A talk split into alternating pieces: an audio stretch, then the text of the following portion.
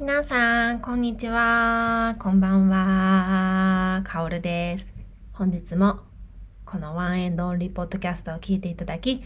どうもありがとうございます。えー、日本はゴールデンウィークが終わりましてですね、また慌ただしい日常が始まっていらっしゃる方もいると思うんですけれども、皆さんが元気で過ごされていることを、えー、願っています。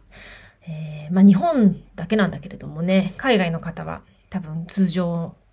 の日常が送られていたとは思うんですけれども、皆さんゴールデンウィークはどんな感じでお過ごしだったでしょうか。えー、私はなんですけれどもね、もうこのいちねんぐらいかななんですけど、まあゴールデンウィークとか、あとはお盆とか、なんかそういうイベントっていうか、まあ、いわゆる長期で休みになるとき、皆さん、まあ、あの、まあ、ご結婚されてる方だったりは、おそらく、義理の両親の家に帰ったりとかっていうことがあると思うんですけども、もう私はそういうのはね、もうね、行かないっていうことに決めてですね、もちろんあちらのご両親にもお話しして、帰省しない、私だけ帰省しないっていうスタイルにしてるんですね。だから今回もゴールデンウィークも私の主人と息子が、あの、義理の両親の、まあ、主人のね、実家の方に行って、あの、旅行とかを楽しんだ間、私は家で、あの、一人で過ごすっていうことをね、していました。で、これ、始めた時、確か去年のおと、んだったかな、一昨年だったかな。まあね、私その、何回もここでお話ししてるんですけど、まあ、電車に長期で乗ることがちょっとまだ難しいっていうのが、まあ、一番大きな理由なんですけど、今まではね、なんとか行ってたんですよ。うん、だましだまし。うん、だましだまし、まあ、乗れてっちゃ乗れてたんですよね。でも今ももしかして乗ろうと思ったら乗れるかもしれない。だけど、あのー、そこはちょっともう私は一回やめようっていうふうに思って、あの、行ってなかったんですね。で、こういうことを始めしだしたとき、すっごくすっごく自分に罪悪感を感じたんですよ。どうして、ね、なんて言うんだろう、主人のうちのご両親にも申し訳ないなとか、どうして私だけこういうことができないんだろうとか、あの、小学生になったね、息子は普通に電車乗って、あの、ママ電車楽しいよとか言って言ってるのに、どうして私だけこういうことができないんだろうとかっていうふうに思ったりしたんですよね。でも、やっぱりこういうのってだんだん積み重ねてくると、あのー、全然もう今は、あ、はい、いってらっしゃいみたいな感じで、あ、やった自分のほんと一人の時間だっていうふうに、あの、思えてきて、あのー、私はその主人たちがね、旅行に行ってる間は、あの、行きたかったお寺に電車に乗って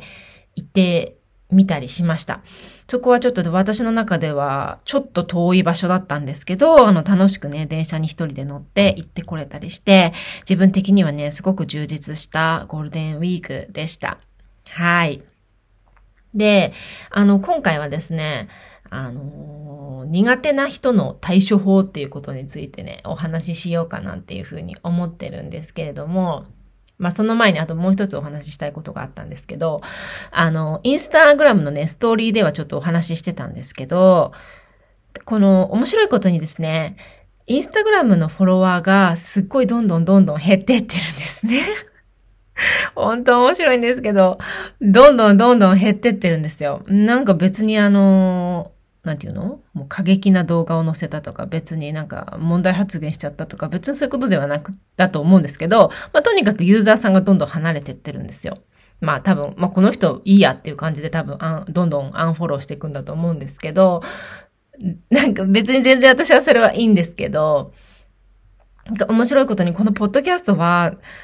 なんでか知らないけど、すごく視聴者さんが伸びててですね。まあ本当に嬉しいし、本当にありがたいなっていうふうに思うんですよね。なんか皆さんどこから探してこれを聞いてくださってるんだろうって、すごい謎？不思議な感じで。で、今年に入ってですね、まだ半年経ってないのに、もう、ポッドキャストのダウンロード数がにせんかい再生もいきそうなぐらい、あの、急に、視聴者数が伸びてですね、あの本当に皆さん、あの本当にありがとうございます。なんかこれをやってることで、こう、何かね、収益が出たりとか、あの、そういうことでは今はないんですね。このポッドキャストっていうのは。全然な、何も私にバックがあるとか、別にそういうことじゃなくて、もちろんそういうつもりで始めたつもりも全くないんですよね。ただただ自分が持病を持ちながらも、自分がどういうあり方で、あの、生きていくか、なんかそういうことも考えながら、あと学びを得たこととかをシェアするとか、もう本当ただただその場所であって、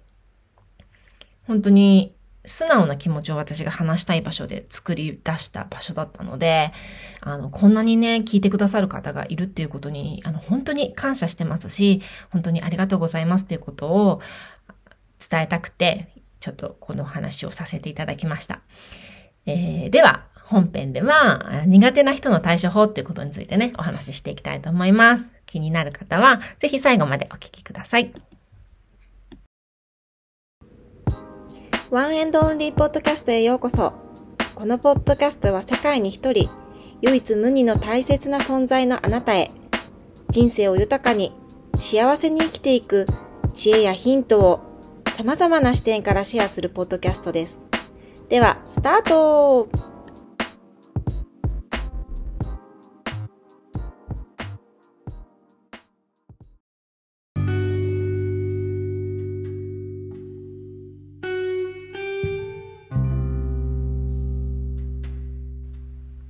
えでは苦手な人の対処法っていうことについてお話ししていきたいと思うんですけども、皆さんもいますよね。苦手な人。なんかこの人苦手だなって思う人。絶対いて当然だと思いますし、その分自分が大切にしたいって思う方にももちろん出会ってると思いますし、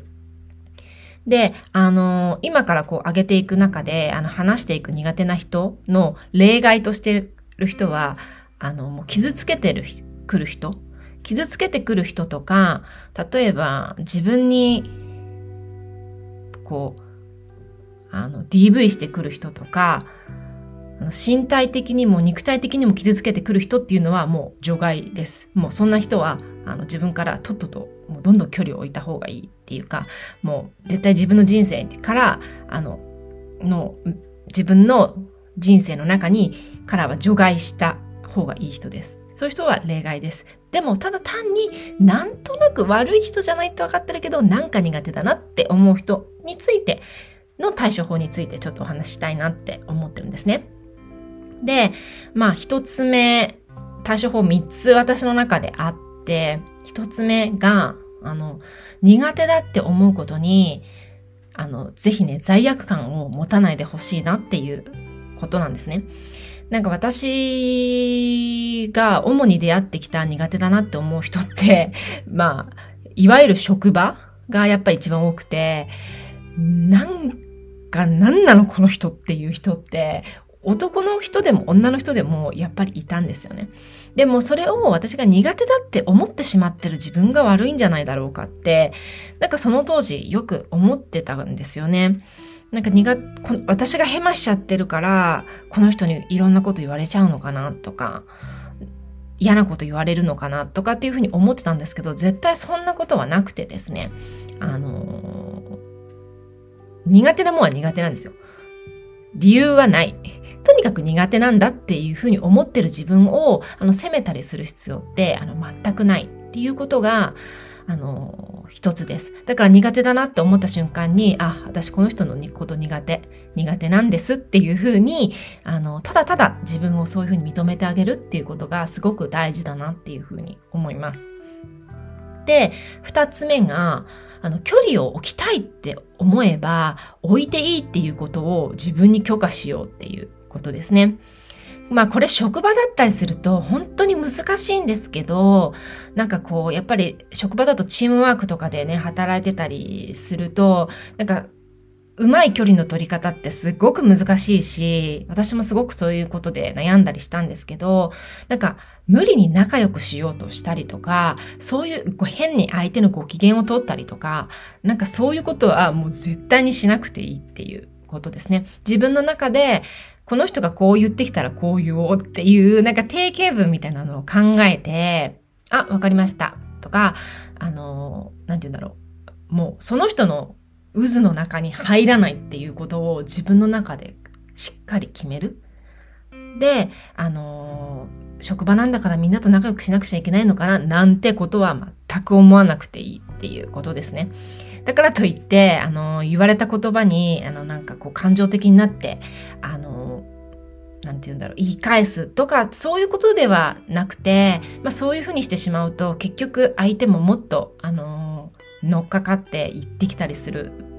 私も経験があるので、そういうことは別にしなくて、冷静にあのその人の渦には入らないよっていう自分のスタンスを見せるみたいな感じで、もう距離を置くっていうこと、そしてそれを自分にしっかり強化してあげるっていうことがすごく大事かなっていうふうに思います。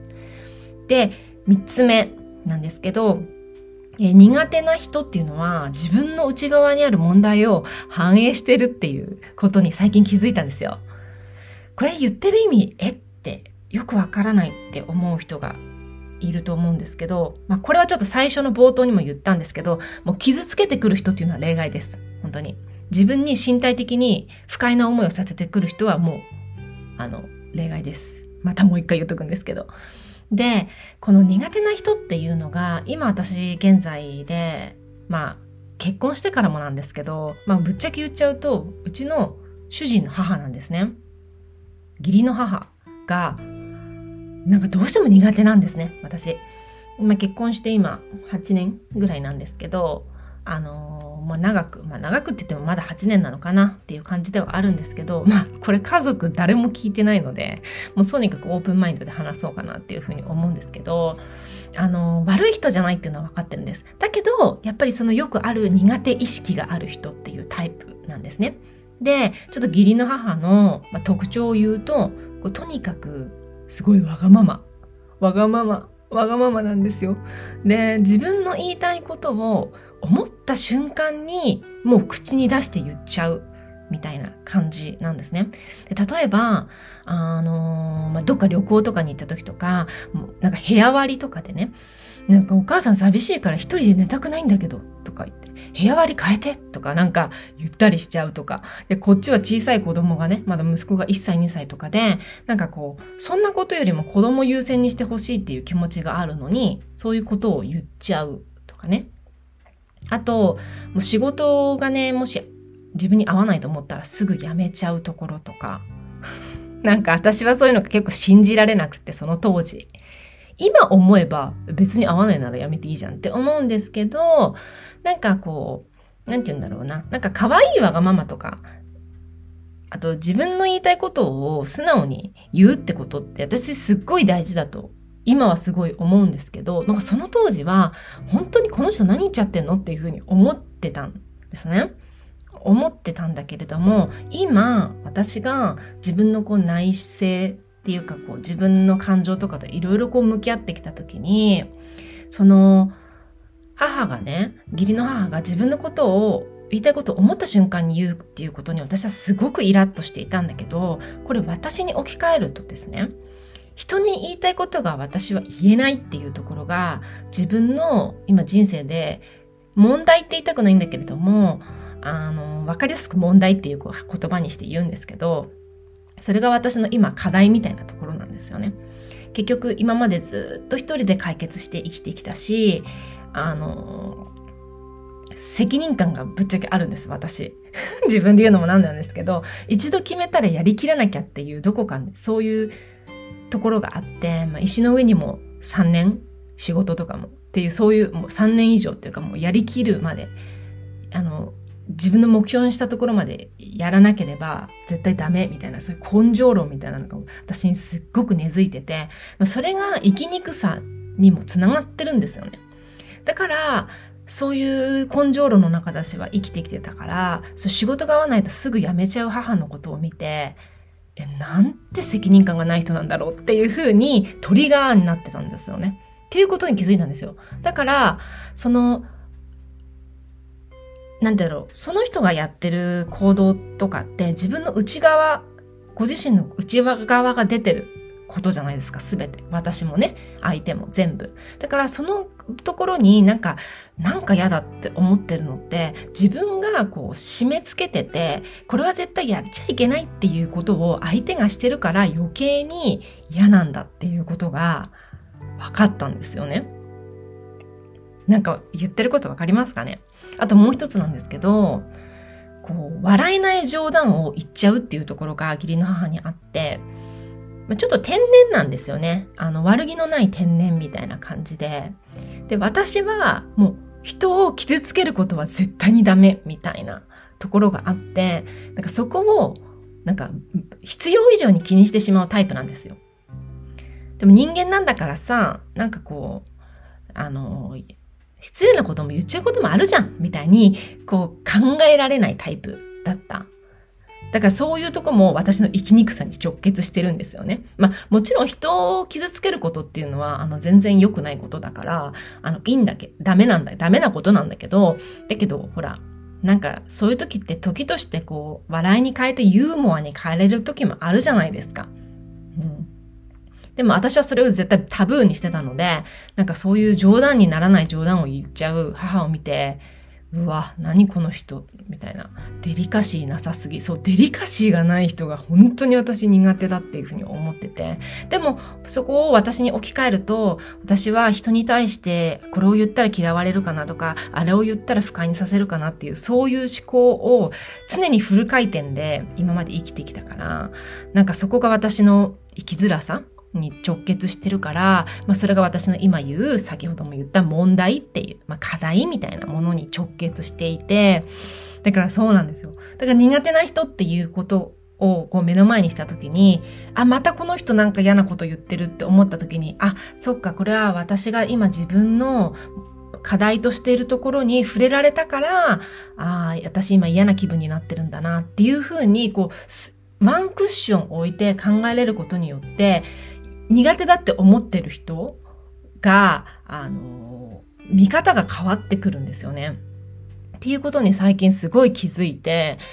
なんかこう、義理の母ともなんかこう、いい距離感で今過ごせてるなっていうふうに